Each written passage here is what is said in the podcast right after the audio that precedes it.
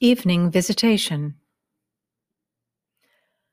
I am leaning over the table, alone, in the open theater of air. Evening sun slinks off, offers deep light and shadow. May is alive, its perfume weaving about green, heavy trees which rustle and settle into early dusk. I feel thankful Pain has left me for one moment. When a hummingbird's thrumming wings announce its arrival, a small pleasure, but it will pass as ever.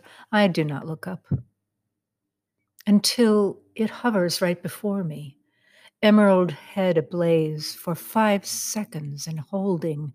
I feel its purposeful energy in a blur of breeze, and then it is 10 seconds as it gazes into my eyes with its own large, gleaming, almost indecipherable.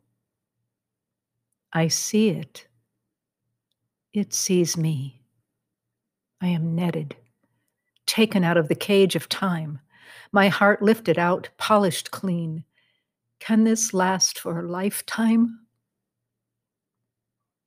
But the visit over, it dashes blossom to bud, departs. I look about for a sign of divinity, a final flourish for such a moment, and know that it came, was wholly here, and came perhaps for me.